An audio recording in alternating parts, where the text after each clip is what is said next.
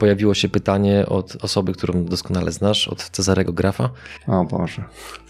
Ale dawaj, czytaj. Ten rok to już nie jest dobry rok do zarabiania. To jest rok, w którym powinniśmy dużą uwagę przy, przyłożyć do, do ochrony przede wszystkim kapitału. Zobacz, ludzie wychodzą protestować w obronie T V N-u, a nie robią nic w obronie własnej wolności, w obronie miejsc pracy. Czyli można bardzo łatwo zorganizować lockdown, zabronić ci pracować, zniszczyć twojego pracodawcę, no bo usłyszysz, że dostaniesz tam jakieś drobne.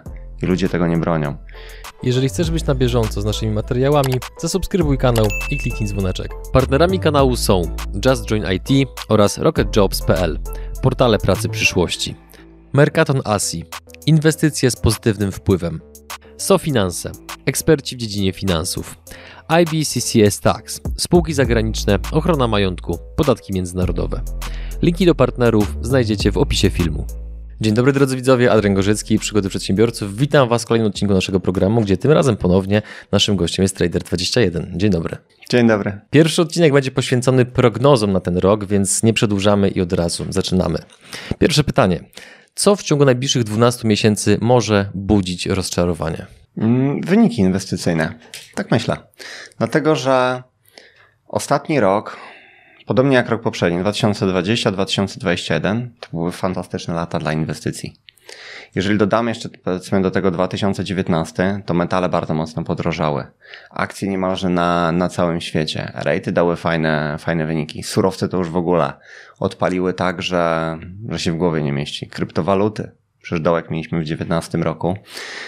Górkę w kwietniu, w zależności od tego, które waluty, albo w kwietniu, albo, albo jeszcze niedawno.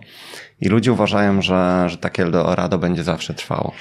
Tylko jest ta różnica, że w dwa tysiące dziewiętnastym roku już widzieliśmy na przykład duże, my, mój zespół, jak i mnóstwo inwestorów, że będzie problem na rynku repo i to się skończy potężnym dodrukiem. Później przyszedł pseudo-COVID, uzasadnieniem, który uzasadnił konieczność dodruku, obniżenia stóp drastycznych i pompowania niesamowitej kasy w rynek. Żeby ci to tak obrazowo przedstawić. W ciągu osiemnastu miesięcy E B C, Fed, Bank of, Bank of Japan i Chiński Bank Ludowy wydrukowały tyle, ile wcześniej mniej więcej przez jedenaście lat. Czyli tu mamy jedenaście lat, a tu mamy osiemnaście, dziewiętnaście miesięcy. Więc tyle tej kasy poszło i w gospodarkę, i na rynki finansowe, że podniosło to wyceny niemalże wszystkich aktywów.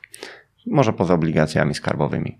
I doprowadziliśmy do takiej sytuacji, w której mamy rosnącą inflację, a w trakcie rosnącej inflacji to surowce dają najwięcej zarobić.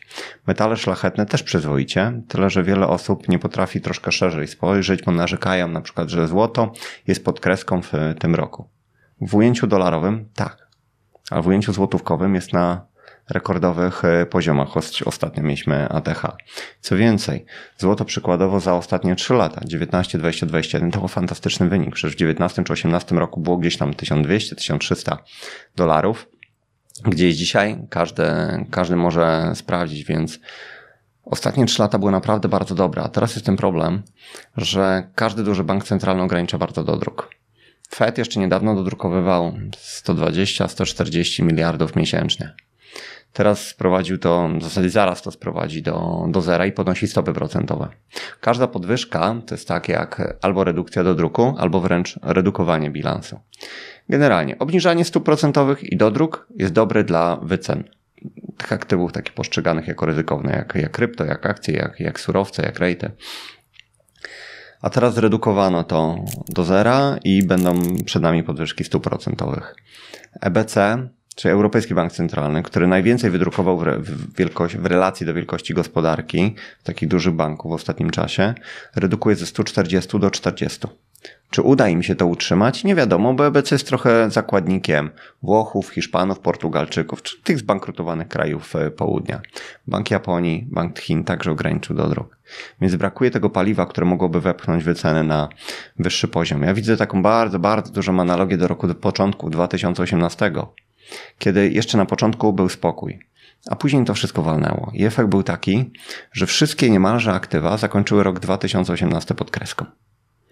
Różnica pomiędzy dwa tysiące osiemnastym a obecnym rokiem jest taka, że wtedy surowce były dużo tańsze niż dzisiaj, akcje były dużo tańsze niż dzisiaj, rejty były na podobnych poziomach, metale szlachetne były, były niższe, więc o ile ostatnie dwa lata były fantastyczne do zarabiania, no ludzie mówią pokaż wyniki i tak dalej, ale przecież ja mam to otwarte no, dla kilku tysięcy abonentów portfela tradera i my zrobiliśmy w ostatnich dwóch latach chyba sto trzydzieści procent. To jest, to jest wynik dużo, dużo ponad przeciętny, bo ja uważam, że w takiej inflacji, gdybyśmy to mieli liniowo robić, to gdybym zarobił trzydzieści pięć do czterdziestu procent w te dwa lata, to byłbym szczęśliwy, a też trzy razy tyle. Dlatego w tym momencie trzeba wybić sobie z głowy, zarobię tyle w kolejnym roku, albo powtórzy jakiś wynik i powinniśmy myśleć, jak tu przechować pieniądze i przygotować się na jakieś tąpnięcie. Dlatego, że jeżeli wysycasz tyle pieniędzy z rynku, to do tego tąpnięcia dojdzie prędzej czy później. Ja nie wiem, czy do niego dojdzie w styczniu, w lutym, czy może w grudniu, a może w połowie przyszłego roku, ale do niego dojdzie. I kiedy dojdzie, to banki centralne ponownie obniżą stopy procentowe, ponownie uruchomią dodruk, czy wrócą do tego nielimitowanego dodruku, bo nie mają wyjścia. Mhm. W długim terminie akcje, rejty, surowce są świetnym rozwiązaniem, czy metale szlachetne, bo nadrzędnym celem nie jest utrzymanie ich wysokich czy średnich wycen. Najważniejsze jest dewaluowanie zadłużenia. I dług się dewaluuje nominalnie, przecież ten dług się zwiększa, no bo każdy kraj niemalże leci na deficycie, ale realnie jak uwzględnimy dług w relacji do wielkości do gospodarki, to on znacząco się obniżył w ciągu ostatniego roku. Czemu? Dlatego, że mieliśmy inflację, dużo, dużo wyższą niż tam się mówi. To nie był przypadek. To nie był przypadek. To celowe działanie zaplanowane na obniżenie tego długu do takich poziomów, w którym on się daje w jakiś sposób obsługiwać. Między innymi dlatego mamy w Polsce inflację na poziomie C P I osiem procent realną, pewnie dwanaście procent, może wyżej, a obligacje nic nie płacą, lokaty nic nie płacą. W Stanach Zjednoczonych dziesięcioletnie obligacje chyba płacą trzy procent, a inflację mamy siedem procent, realną powyżej dziesięć procent. I tak jest wszędzie. Niemieckie obligacje mają negatywną rentowność, zbliżoną do zera, podczas gdy inflacja w strefie euro jest pięć procent. To jest metoda na zdewaluowanie zadłużenia, ale ten rok to już nie jest dobry rok do zarabiania. To jest rok, w którym powinniśmy dużą uwagę przy, przyłożyć do, do ochrony przede wszystkim kapitału. dwudziestego pierwszego lutego w Warszawie odbędzie się wyjątkowe wydarzenie od i dla prawdziwych przedsiębiorców, czyli Święto Kapitalizmu. Osią tego wydarzenia jest moderowany networking zapewniający poznanie co najmniej kilkunastu nowych przedsiębiorców. Dodatkowo prelekcje biznesowych wyjadaczy, takich jak Sławomir Mencen, Janusz Palikot, Tomasz Nietłubyć, Mirek Burnejko czy Adrian Gorzycki. Poza tym brak przypadkowych ludzi i kozackie afterparty, na którym poznasz jeszcze więcej przedsiębiorców. dwudziestego pierwszego lutego Warszawa, bilety dostępne na przygody kropka t v slash święto, bez polskich znaków oczywiście, link do kliknięcia w opisie pod filmem. Do zobaczenia. No i teraz właśnie kolejne pytanie. W jaki sposób ustawić sobie zdrową percepcję postrzegania naszych inwestycji, biorąc pod uwagę to, że w mediach, w mediach społecznościowych krąży mnóstwo informacji o tym, że na przykład na kryptowalucie X, na N F T ku Y zarobiło się kilkaset procent, a nagle my mamy zaakceptować to, że nasza inwestycja w ciągu roku rośnie pięć, dziesięć, dwadzieścia, trzydzieści procent, gdzie w czasach przed tym boomem kryptowalutowym to były piękne wyniki. A teraz mam wrażenie takie, jak sobie czasami obserwuję właśnie konwersacje, zwłaszcza na Facebooku między ludźmi, to widzę, że jak ktoś zarabia właśnie nie trzycyfrową stopę zwrotu, tylko dwucyfrową, to jest taki trochę, żeby nie powiedzieć wręcz frajerem, który tutaj tak gra bardzo ostrożnie. Ja bardzo lubię być frajerem, który zarabia piętnaście procent powyżej inflacji. Byłbym mega, mega zadowolony, będąc takim frajerem w długim terminie. No to teraz właśnie jak to sobie ustawiłeś w głowie, że nie ulegasz temu owczemu pędowi, który można widzieć właśnie w mediach? Doświadczenie. Tak mi się wydaje. Ileś razy się, się sparzyłem. Przecież ja w moim życiu popełniłem mnóstwo błędów inwestycyjnych. Na szczęście tych transakcji mądrych, trafionych było dużo, dużo więcej, ale ja też ulegałem pokusom jakiegoś łatwego zysku. Dzisiaj na przykład z perspektywy ostatniego roku mogłem powiedzieć, że ja powinienem siedzieć cały czas w krypto, a nie wyprzedawać po każdym dużym skoku do, do góry, ale, ale ja nie mam natury hazardzisty. Ja po każdym znaczącym wzroście redukowałem tą pozycję, bo krypto jest najbardziej zmienną częścią mojego portfela i przerzucałem ten kapitał albo do części gotówkowej, albo do innych aktywów, które były tanie, które, które były mniej zmienne i są takie bardziej defensywne. Mhm. To jest zarządzanie portfelem. Tak jak powiedziałeś, każdy się emocjonuje tym, ile można było za czymś, na czymś zarobić. No, analiza wsteczna zawsze skuteczna.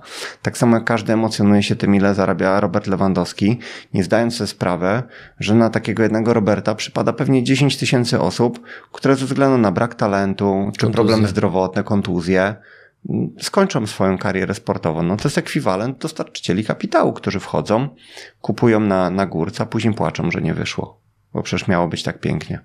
A czy jesteś w stanie podpowiedzieć coś na przykład osobie, która ma dwadzieścia, dwadzieścia kilka lat i no siłą rzeczy ta dojrzałość zawodowa dopiero jest przed nim lub przed nią, żeby ją zdobyć, żeby właśnie nie pakować się w takie pociągi, które już odjeżdżają, że tu te trzeba zaraz wskoczyć, ładować oszczędności swoje, rodziców albo nie daj Boże brać kredyt? Myślę, że poczytać przede wszystkim bardzo dużo na temat inwestycji. Już nawet nie tyle odnośnie poszczególnych inwestycji, co um, psychologii inwestowania. Zobaczyć, jak działa nasz umysł, dlatego że jeżeli osoba nie ma wiedzy i nie rozumie, jak działa nasz umysł, to z bardzo dużą dozą, dozą prawdopodobieństwa obkupi się w aktywa właśnie modne, które są już po bardzo dużych wzrostach i sprzedaje po bardzo dużych spadkach. To po prostu ludzie działają i identycznie to wyglądało na przykład w dwutysięcznym roku na spółkach technologicznych w Stanach Zjednoczonych, kiedy ludzie wyprzedawali całą majątek, żeby zapakować się w modne spółki, a później był płacz. W Polsce to samo w dwa tysiące siódmym roku, no bo przecież w latach dwa tysiące trzy do dwa tysiące siedem można było tyle zarobić na akcjach, więc one na pewno będą zawsze, zawsze rosnąć. W kryptowalutach w dwa tysiące siedemnastym no każdy dzieciak kombinował, jak tu kopać kryptowaluty albo w jaką to nową super kryptowalutę zainwestować. A później był płacz. Mhm. Bo przecież to miało rosnąć i czemu nie rośnie. A czy Trader dwadzieścia jeden wypuści swojego N F T? Wiesz co, ostatnio mieliśmy w Andorze takie spotkanie z najważniejszymi chłopakami zespołu. Połączyliśmy no, nartę z takimi burzami mózgów i padł taki pomysł, żeby zrobić eksperyment i tego naszego byczka zrzucić do N F T i zlicytować go i pieniądze przeznaczyć na pajacyka. Chcieliśmy zobaczyć po prostu, kto to kupi, za jaką cenę i jak generalnie ludzie będą to postrzegać, ale wydaje mi się, że, że jest to za wcześnie. Myślę, że na taki eksperyment lepiej poczekać i zrobić to powiedzmy w późnej fazie kolejnej hossy. Dobrze, to kolejne pytanie w takim razie. Wydaje mi się, że chyba takiego ci jeszcze nigdy nie zadawałem. Jak obstawiasz, jak oceniasz, co się stanie z obecną partią rządzącą w najbliższym roku, biorąc pod uwagę, na ilu frontach dzieje się w tej chwili pożar? Wiesz co, to zależy od, zależne jest od wyborców. A w naszych prywatnych rozmowach, wiesz co ja myślę o, o wyborcach. Mhm. Ostatnio, wczoraj podczas jakiegoś wywiadu usłyszałem, że w T V P obwiniają Tuska o te wszystkie problemy, puszczają jakieś memy. A skoro, a skoro to robią, to zakładają, słusznie bądź nie, że to wpłynie na emocje elektoratu PiSu. Więc być może ten elektorat jest w stanie łykać takie, takie bajeczki. Absolutnie nie, nie bronię Tuska. Jestem przeciwko niemu tak samo, jak jestem przeciwko obecnej władzy rządzącej. Uważam, że są siebie warci. Ale jeżeli używają takiej retoryki, no to jest poziom intelektualny przedszkola, ale być może ona działa. Więc no zobaczymy. Idźmy dalej w takim razie. Jaki kraj jest według niego, to jest pytanie od widza, najlepszy do prowadzenia biznesu w dwa tysiące dwudziestym drugim roku? Nie ma takiego kraju. Nie ma jednego kraju do prowadzenia biznesu. Są różnego rodzaju rankingi wolności gospodarczej, na których od wielu, wielu lat na szczycie jest Hongkong, Singapur, Nowa Zelandia, jest, jest wysoko, ale w takich krajach też dzięki temu, że jest tak łatwo prowadzić biznes, jest bardzo wysoka konkurencja. Dla odmiany.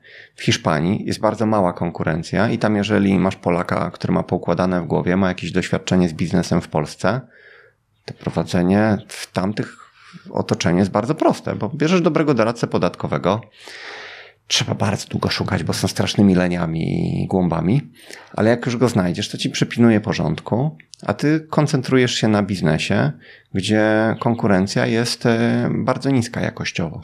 Dlatego, że Hiszpanom się nie chce pracować. Więc jak widzisz, no, masz dwa przeciwstawne kraje, dużą konkurencję, wolność gospodarczą i coś przeciwnego i w jednym i w drugim można sobie poradzić. Mhm. Aczkolwiek ja mając do wyboru różne jurysdykcje, bo ja teraz miałem takie struktury w ramach już holdingu całego i działam w jurysdykcji szwajcarskiej, estońskiej, brytyjskiej, polskiej i jestem jeszcze rezydentem podatkowym Hiszpanii, no to ja sobie wybieram niektóre jurysdykcje, przez które zrobię to, przez które tamto, bo zgodnie z prawem mogę po pierwsze obniżyć sobie, sobie opodatkowanie, a po drugie działać w taki sposób, żeby jak najwięcej, jak najmniej czasu tracić na jakieś ograniczenia biurokratyczne. Mhm. Na naszym Twitterze między innymi właśnie daliśmy możliwość naszym widzom i słuchaczom zadawania pytań tobie i też pojawiło się pytanie od osoby, którą doskonale znasz, od Cezarego Grafa. O Boże. Ale dawaj, czytaj. Czy uran w dwa tysiące dwudziestym drugim roku, dwa tysiące dwudziestym czwartym to Tesla dwa tysiące dziewiętnaście dwa tysiące dwadzieścia jeden? Wydaje mi się, że nie. Dlatego, że Tesla jest aktywem niesamowicie zmiennym. Tesla potrafi w krótkim czasie, patrz miesiąc, zarówno wzrosnąć czterokrotnie, jak i potrafi spaść w panice covidowej o siedemdziesiąt procent. Uran nie jest aktywem, który jest, jest tak zmienny. Dzisiaj uran kosztuje między czterdzieści a pięćdziesiąt dolarów za funt i gdyby uran podrożał do osiemdziesiąt, to to jest bardzo duży ruch. I w drugą stronę, jeżeli spadłby do dwudziestu, to natychmiast dwóch największych producentów, czyli Cameco i Kazatprom, yy, zawieszą produkcję albo przestaną go sprzedawać. Uran długoterminowo jest mega fajnym aktywem, chociażby dlatego, że powstają różne fundusze inwestycyjne, które skupują uran z rynku, a tego uranu jest po prostu mało. Dlatego, że między dwa tysiące jedenastym rokiem a dwa tysiące szesnastym, czyli Fukushima i dno bez na uranie, zbankrutowało dziewięćdziesiąt procent firm, bądź zawieszono dziewięćdziesiąt procent projektów wydobywczych. I uran nie jest aktywem, który potrafi być tak zmiennym. Natomiast jeżeli już spojrzysz na przykład na spółki uranowe, no to te duże, jak Kazatprom czy Cameco, na nich mamy troszkę większą zmienność, ale nie aż tak dużą. A na tych najmniejszych, jak na przykład Energy Fuels, moja ulubiona spółka, która wydobywa uran, potrafi go przetworzyć, wydobywa jeszcze wanat, idzie też przetwórstwo metali strategicznych i surowców ziem rzadkich, to jak najbardziej, ona jest piekielnie zmienna. Jak ja ją kupowałem, to kosztowała mniej więcej trzy, dwa, cztery dolary. W różnych momentach ją kupowałem, tam w szesnastym, siedemnastym, osiemnastym roku i ona podczas paniki covidowej spotaniała do dolara. I teraz zobacz, jakie musisz mieć nerwy. Albo musisz mieć na to wywalone. Średnią cenę masz powiedzmy trzy, a coś kosztuje dolar. No nic, tylko dokupować. I ona dzisiaj jest powiedzmy po osiem. Niedawno była po, po dziesięć dolarów. Więc to jest aktywo w miarę zmienne. I gdyby zadał pytanie, czy Energy Fuels może być drugą, Bessą, drugą Teslą, to stwierdziłbym, że tak, ale uran w żadnym wypadku. Uran nie jest tak zmienny.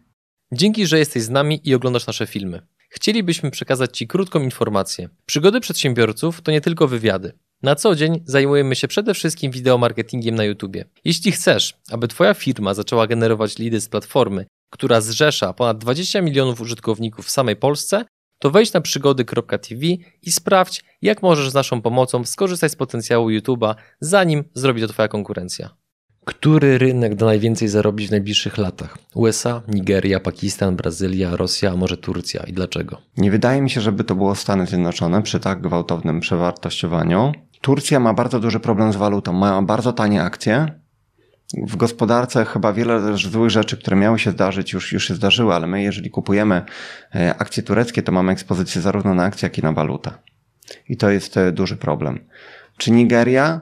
Nie wiem. Kiedyś miałem swoją, w moim portfelu Nigerię i Nigeria właśnie dała mi największy zwrot inwestycji, około sześćdziesiąt procent w danym roku. Ale to jest loteria. To jest tak samo jak z uranem, który mógł wywalić mega w siedemnastym roku, w szesnastym, w osiemnastym, a z jakiejś przyczyny te wzrosty zaczęły się w dziewiętnastym. Czemu? Nikt tego nie wie. Także ja staram się mieć zdywersyfikowany portfel, w którym mam metale szlachetne. Jako hedge mam amerykańskie obligacje skarbowe, mam coraz więcej gotówki, mam bardzo tanie akcje, głównie spółki typu value, ale mam też na przykład chińskie spółki technologiczne, bo jak potaniało sześćdziesiąt procent, to, to stały się też dla mnie ciekawym aktywem. Nie mam ekspozycji na szeroki rynek akcji amerykańskich, ale mam też selektywnie dobrane rejty, które mają centra logistyczne na przykład w, w Stanach. A trzymam taki portfel, a i mam bardzo dużo surowców. Trzymam to między innymi dlatego, że ja nie wiem, czy w kolejnym roku to metale szlachetne dadzą najwięcej zarobić, czy, czy akcje, czy może inny segment. Czasami udaje mi się wstrzelić coś fajnego, nie wiem, tak jak Austrię kupowałem dwa lata temu. Cena do zysku dziesięć tysięcy, podobnie. I z jakiejś przyczyny tak dobry, rozwinięty rynek w stabilnym i bardzo dobrze rządzącym, jak na tamten czas, kraju, tak nisko wyceniony. Rok później siedemdziesiąt procent był, był wyżej. Ale taka Austria równie dobrze mogłaby kolejny rok, rok stać w miejscu, więc trzeba mieć po prostu różne klasy aktywów nastawione pod scenariusz głównie inflacyjny, pod scenariusz krótkiego krachu. Mam właśnie te amerykańskie długoterminowe obligacje skarbowe, bo one świetnie zyskują wtedy, kiedy dochodzi do krachów, a to ja wtedy potrzebuję gotówkę, żeby się obkupić i, i tyle. A być może będzie tak, że jeszcze ostatni raj zanotują kryptowaluty i chociaż moim zdaniem jest to skrajnie mało prawdopodobne, ale no nikt nie wie. Idźmy dalej w takim razie. Także po prostu aktywa, które podrożają bardzo, mhm. zredukuję ich udział i przeniosę kapitał do tych, które miały za sobą kiepski rok, czyli automatycznie były tańsze. Każda komuna z czasem upada. Nasza poniekąd upadła, przekształciła się po kilkudziesięciu latach. Kiedy przewidujesz powyższy scenariusz obecnie tworzącego się totalitaryzmu, zakładając to nagłe przyspieszenie i kto według ciebie w długiej perspektywie wyjdzie na tym najlepiej? Ciężko mi jest przewidzieć, kiedy to upadnie, upadnie dlatego że ja bardzo się zawiodłem na społeczeństwie i to nie tylko chodzi o polskie, ale chodzi o ogólnie o globalne. Bo zobacz, ludzie wychodzą protestować w obronie T V N-u, a nie robią nic w obronie własnej wolności, w obronie miejsc pracy. Czyli można bardzo łatwo zorganizować lockdown, zabronić ci pracować, zniszczyć twojego pracodawcę, no bo usłyszysz, że dostaniesz tam jakieś drobne. I ludzie tego nie bronią. Więc mam wrażenie, że w latach osiemdziesiątych ludzie po prostu mieli jaja, dzisiaj ich nie mają albo po prostu jeszcze za mało dostali po dupie. To, to, to jest przykre, no ale ja, ja to póki co tak widzę.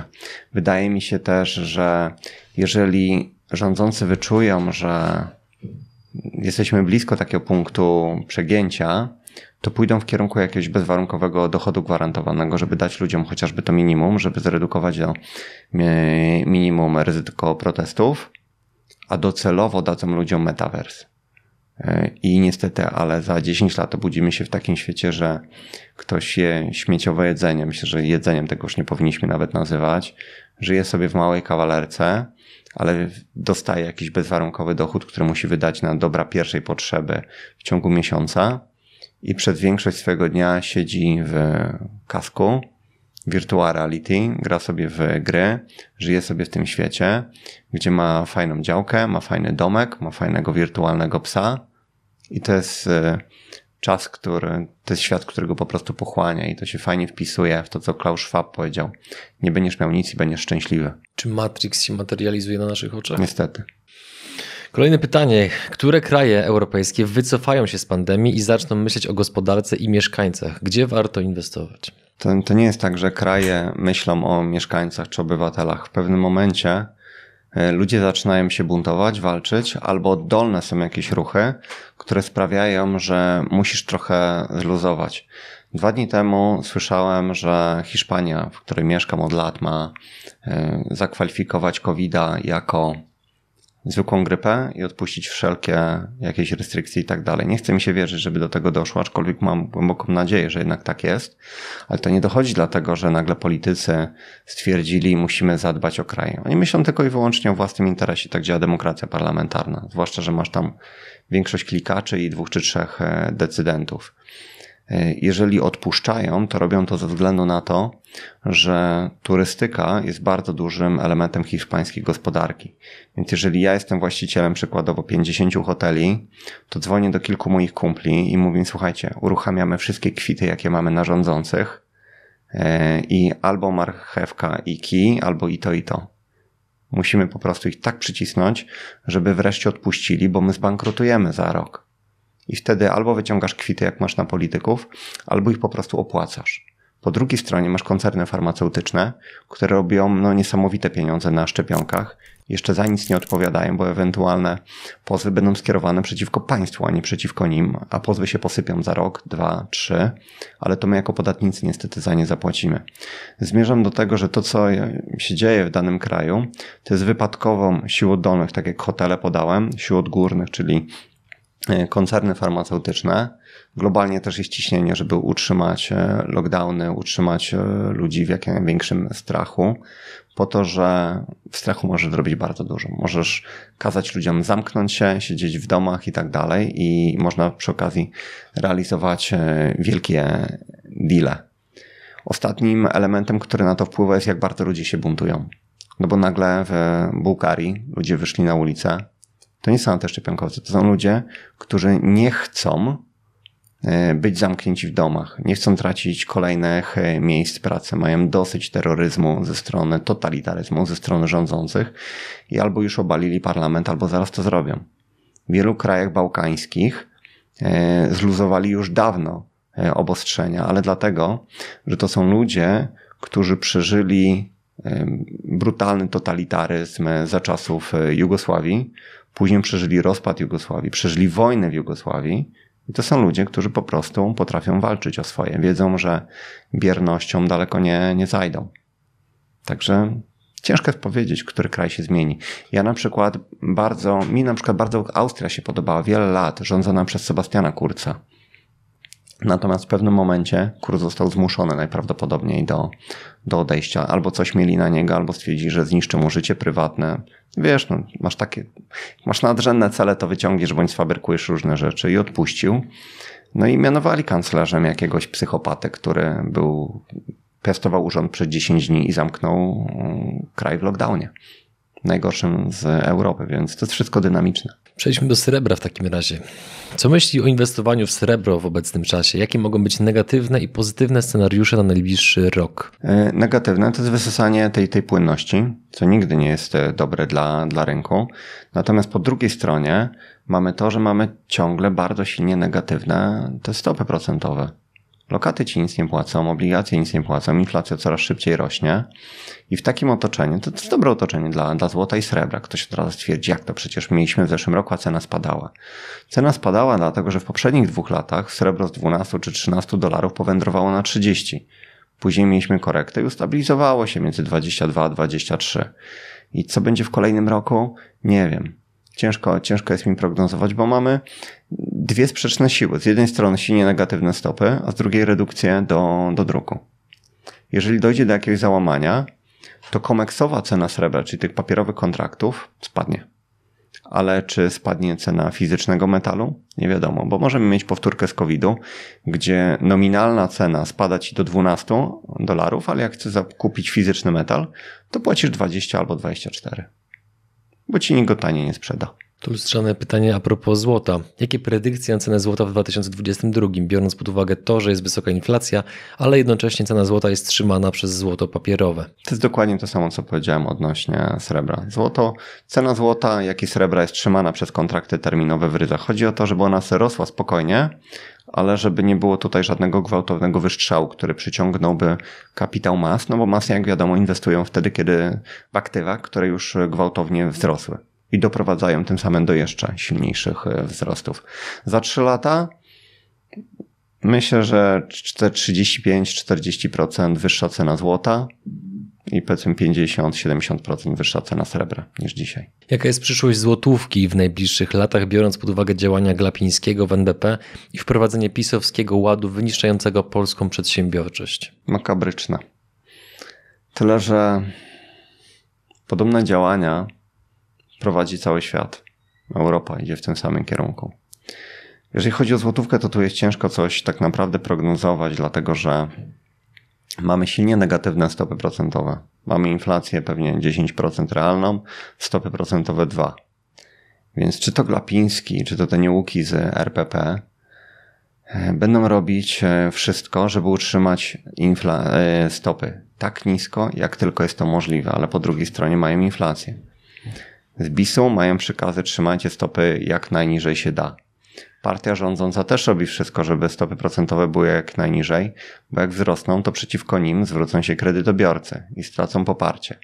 Każdy zresztą polityk tak, tak działa. Chce jak najniższych stóp procentowych, a po mnie, no to zrzucimy na... Do, dokładnie. Ale po drugiej stronie masz inflację. I to jest, to jest potężny wróg, dlatego że jeżeli nie podniosą wystarczająco stóp procentowych, to kapitał z Polski będzie uciekał. Inwestorzy pozbędą się polskich obligacji, złotówki i przeniosą kapitał do Czech czy na Węgry. I wtedy złotówka się zacznie osłabiać. Później może się osłabiać jeszcze bardziej. Wtedy Glapiński rzuci na rynek rezerwy polskie, dolarowe, eurowe, żeby przeciwdziałać. I przegra. Jeżeli nie będzie nadal wzrostu stóp procentowych. A jak przegra, to będzie bardzo łatwym celem dla międzynarodowych banków na typowy atak finansowy. Tak jak Turcja, jak Ukraina, jak Rosja. I wtedy mają mega, mega duży problem. A jakbyś skomentował a propos pana Glapińskiego jego słowa, parafrazując mniej więcej, że um, obywatele nie muszą znać się na ekonomii, ponieważ w rządzie są odpowiedni specjaliści, którzy zadbają o to. Zacytuję dwóch specjalistów. Pani profesor, która odpowiada za wysokość stóp procentowych. Jak podniesiemy stopy procentowe, kiedy inflacja doszła do pięć procent, a ona trzymała jaki zespół tych specjalistów, stopę blisko zera, stwierdziła, nie podniesiemy stóp procentowych, bo to podbije inflację. Jak to? Czemu? No bo jak podniesiemy stopy, to wzrośnie koszt kredytu i to podniesie jeszcze inflację. Kurde, to jest jedna rzecz. No właśnie, też mi się od razu to rzuciło na, na usta. Druga rzecz, ostatnio próbując się bronić tej skrajnej, nieudolnej polityki, no bo mamy inflację realną dziesięć procent, a ona nic nie robi, to za wszystko odpada wysoka cena gazu. I, i ropa, ale ona nie wie, czemu tak wzrosła, ale to, to gaz i ropa. To są takie miernoty, ale kogo ty tam oczekujesz? No, ludzi samodzielnie myślących, znających realia. Przecież ci ludzie siedzą na uczelni, piszą jakieś bzdurne prace na podstawie akademickich, bzdurnych teorii, które nigdy się nie sprawdzają na rynku i robią doktorat, później zostają profesorem, za drobne siedzą na uczelni i oni nigdy w prawdziwej ekonomii nie przepracowali godziny. Niestety. Dlatego tak łatwo się niszczy profesorów ekonomii w debatach. Bo oni nie mają praktycznego doświadczenia. Nie inwestują swoich pieniędzy. Ostatnie pytanie w tym odcinku. Lepszy jeden bitcoin w portfelu czy równowartość złotówek na koncie? Zależy od twojego doświadczenia. Jeżeli nie masz żadnego doświadczenia inwestycyjnego i władujesz się w bitcoina i jego cena, powiedzmy z obecnych poziomów, spadnie o pięćdziesiąt procent, tak, żeby ze szczytu zjechało osiemdziesiąt, tak jak podczas poprzednich dwóch bez i nie masz doświadczenia, to ci nerwy puszczą. Bo jeżeli ładujesz swoje oszczędności, no powiedzmy niech to będzie sto tysięcy, zarabiasz dziesięć tysięcy miesięcznie, zbudowaj sto tysięcy oszczędności, ładujesz stówę w bitcoina i w pewnym momencie dochodzi do besy i blisko dna widzisz, że straciłeś pięćdziesiąt tysięcy i nie masz doświadczenia, to ci puszczą nerwy. I sprzedasz tego bitcoina i będziesz narzekał na, na Adriana, na mnie, że przecież kazali kupić bitcoina czy na Fila. Więc takie osoby powinny trzymać to już lepiej w złotówce i liczyć się z tym, że ze względu na brak edukacji stracą te dziesięć procent, które wynikają z inflacji. Ale to jest, będzie dziesięć procent, a nie pięćdziesiąt procent w wyniku paniki. Drodzy widzowie, tutaj stawiamy kropkę. Dajcie znać w komentarzach pod tym filmem, jakie są wasze prognozy na najbliższy rok pod dowolnym kątem, ale przede wszystkim gospodarczym. A my tymczasem żegnamy się z wami i przygotowujemy się do kolejnego odcinka. Czarku, dziękuję za rozmowę. Dziękuję, sama przyjemność. Cześć. Hej.